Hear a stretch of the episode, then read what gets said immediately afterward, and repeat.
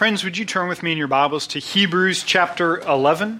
We're going to continue to study this great chapter, Hebrews 11. We're just going to read a few verses this morning, beginning in verse 20. Hear now God's word. By faith, Isaac invoked future blessings on Jacob and Esau. By faith, Jacob, when dying, blessed each of the sons of Joseph, bowing in worship over the head of his staff. By faith, Joseph, at the end of his life, made mention of the exodus of the Israelites and gave directions concerning his bones. Let's pray together. Father, we just sang those beautiful words that we've seen the Son, the ever risen Lord. We know that none of his promises are in vain. And it feels like the weight of Hebrews chapter 11 and the weight of our lives is pressed against that promise. Would you indeed, this morning, this week, this month, this year, prove yourself to be faithful? We ask because you invite us to ask, and we do it in Jesus' name. Amen. Well, I don't know if you guys know this, but the person who leads worship for us, Kenny, uh, my brother in law, has really perfected the art of grilling steaks. I mean, this man is an absolute master. He gets the tenderloin, he removes the silver skin, he cuts these enormous fillets, and then he takes them, he seasons them, he warms them to room temperature, he just kisses them on the grill, he lets them rest, and they're just absolutely incredible. They make me hungry for lunch right now. I've never eaten at Ruth's Chris, but I have had the steak bowl at Chipotle, and I'm telling you, man, these things are on point.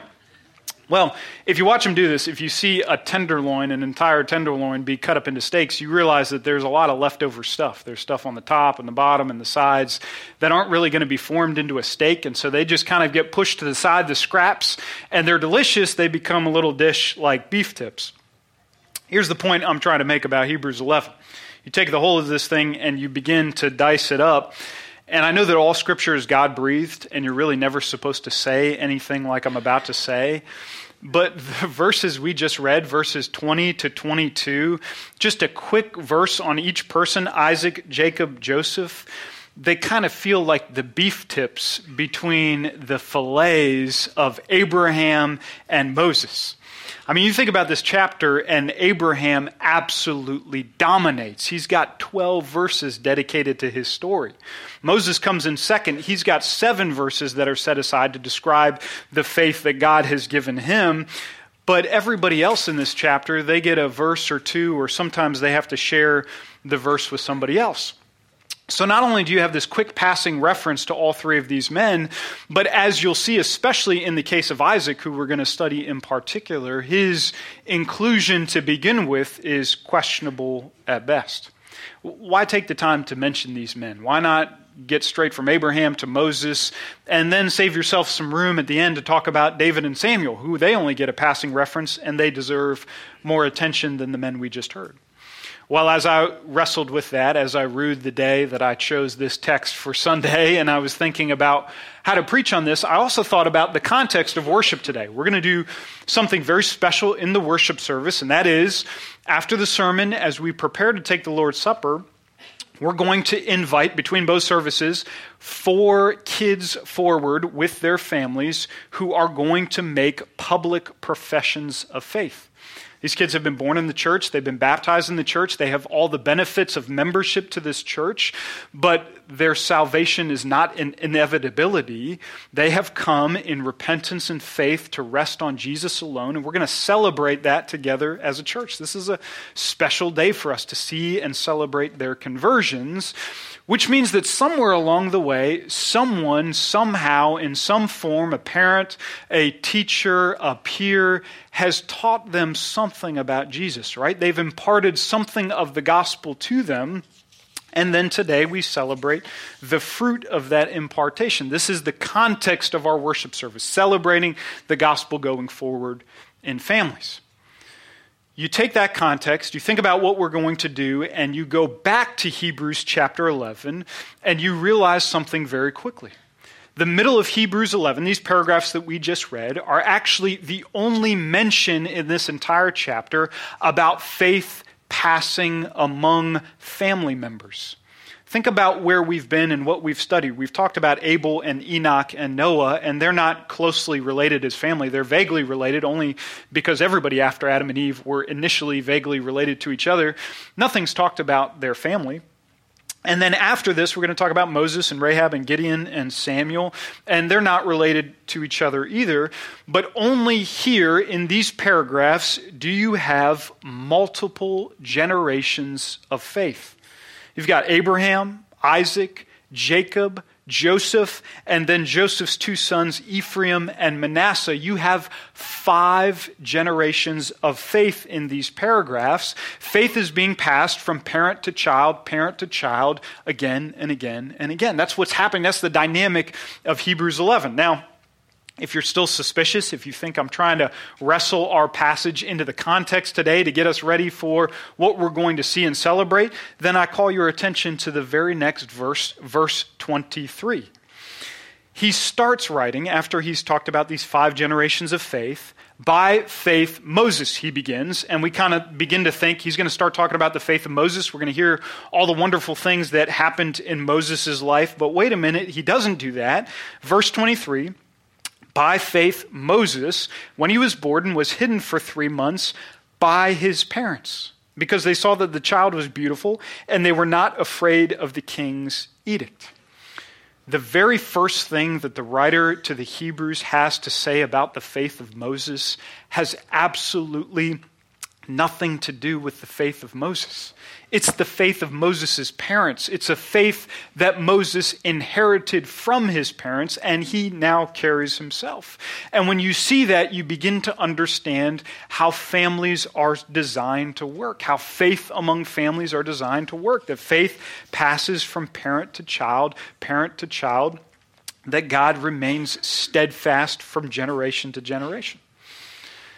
But today, instead of talking about the remarkable faith of Moses' parents, instead we're going to focus on a piece of fumbling parenthood in Isaac. Because today we're going to camp out in verse 20 alone. Look again at this verse. It says, By faith, Isaac invoked future blessings on Jacob and Esau.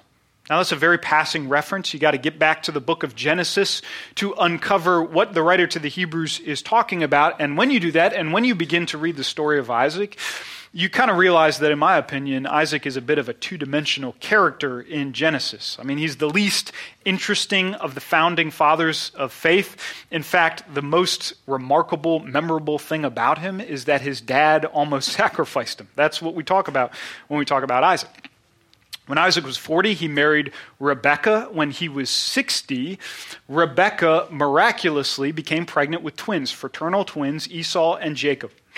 While she was pregnant and those boys were already wrestling with each other in her womb, God appears to her and he prophesies to her and he says, This is going to be a unique situation. In this situation, the elder brother is actually going to serve the younger brother.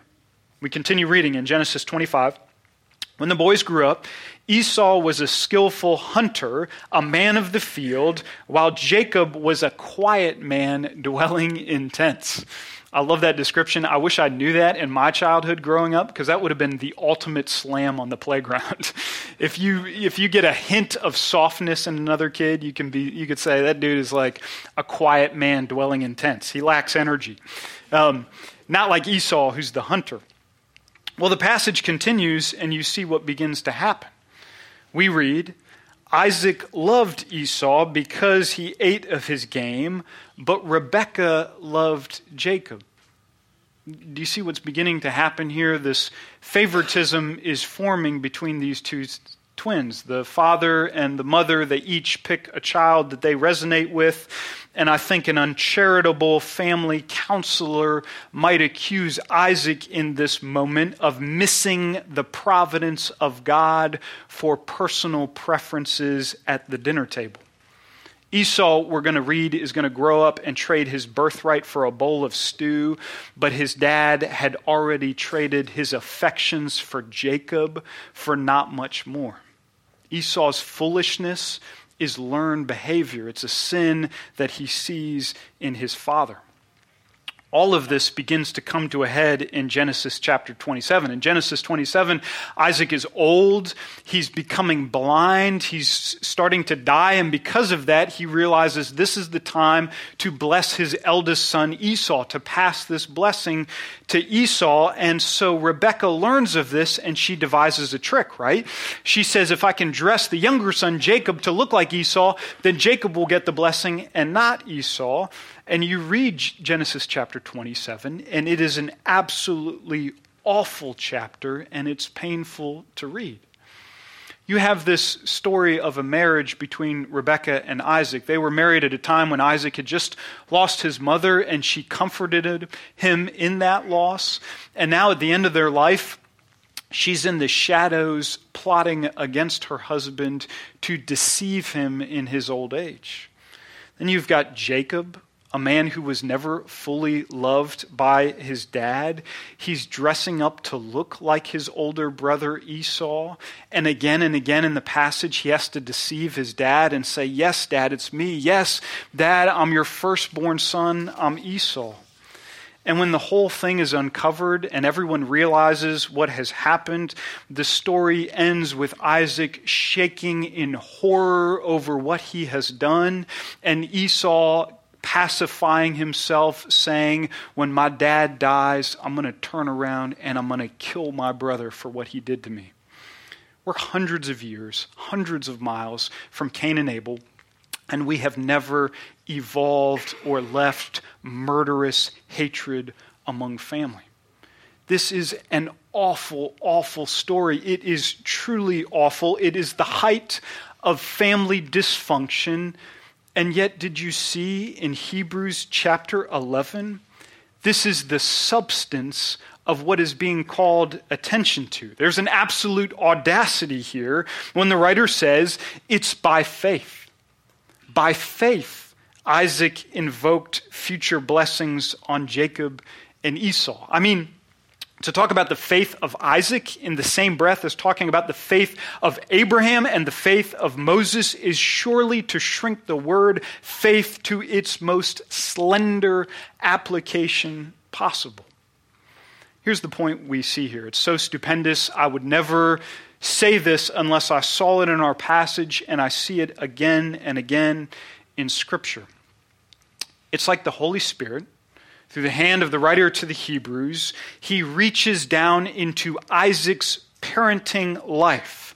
This thin slice of his life that looks like nothing but thinly veiled favoritism a life that implicitly and wrongly turned around and taught Jacob how to favor his own son Joseph over all his other brothers, a life that stumbled past the prophecy of the Lord, a life that in this respect looks like black, burnt charcoal remains, and it's as if the Holy Spirit finds this infinitesimally small diamond from within the ruins and pulls it out and holds it up and says, Look at what God has done. Look at it.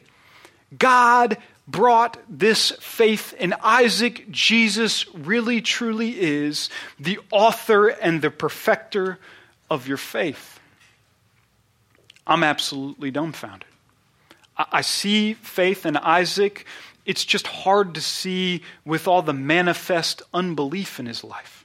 It's hard to see faith in Isaac, and honestly, there's a lot of days that it's hard to see faith in your life and my life.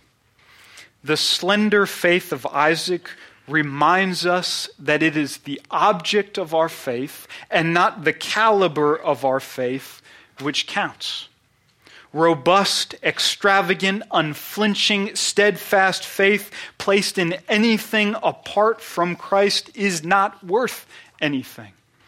But faith that God gives, no matter how small or slender, be it the size of a molecule or a mustard seed, when lodged in Jesus, the author and perfecter of our faith, the sure and steadfast anchor of our soul who has passed into the heavenlies, that feather of faith is worth infinitely more than the weight of the world. Let's pray together.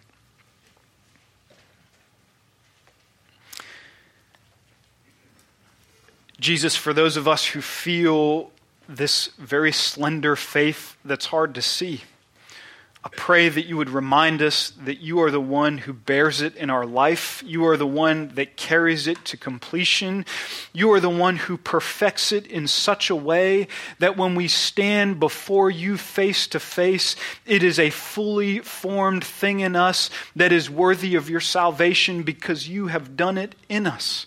I pray that you would give us eyes of faith to see the object of our faith. We ask in Jesus' name. Amen.